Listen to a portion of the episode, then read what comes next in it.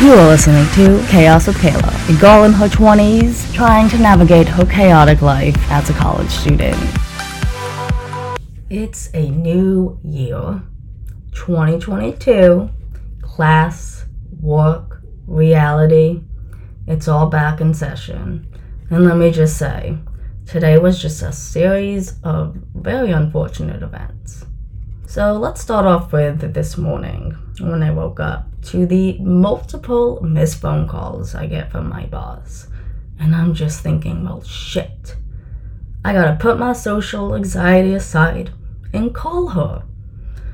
So I began my breathing and my exercise that I have learned in years of therapy, and uh, that's on childhood trauma. See, I tend to have a dark sense of humor. I mean, it is what it is. It works for me. It doesn't work for me. But that's just how I deal with shit. So, anyways, back to the story. You know, I call her, and you can just you can get the vibe from the tone of her voice and just like the message that's being across. It's just like, ah, shit. Like, what did I do? Basically, I didn't do anything wrong. I kind of just got laid off. And, like, yeah, like, that kind of sucks. But at the same time, like, I'm not a work study student, nor do I even qualify as the federal student. But that's what I don't understand is why did I get laid off? I mean, I go to one of the most expensive, private universities in Boca Raton, Florida, with probably a lot of rich fucking kids and their parents and their family money.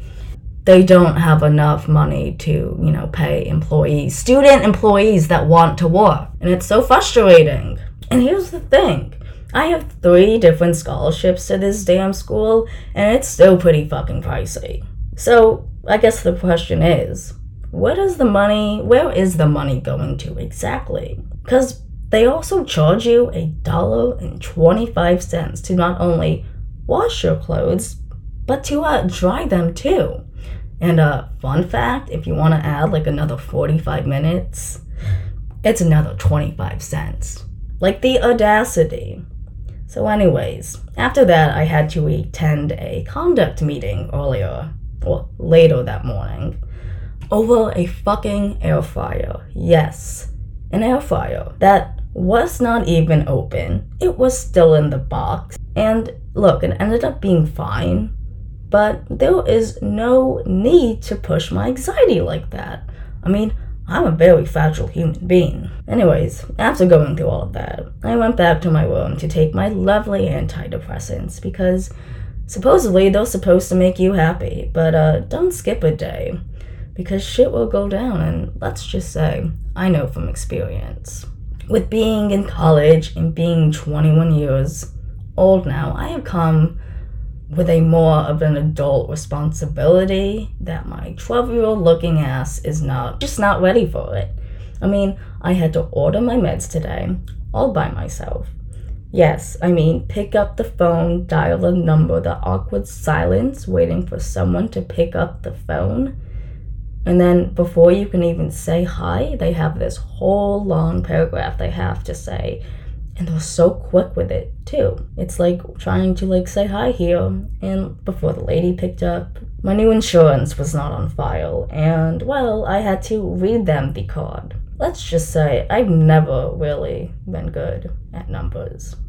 Um, at least after like the 100s, like I just I can't read after that. So I'm basically just saying number by number out loud, and this poor guy on the phone could only imagine what was going through his poor head.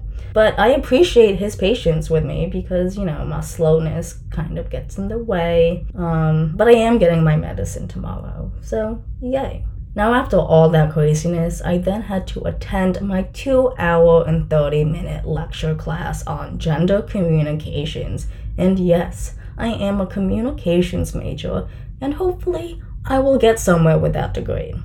But who knows? So, not only could I not find the class, I was in the wrong building. I mean, I've been going to this school for three years, and heck, I even worked at the damn school, and yet I still struggle to find my classes.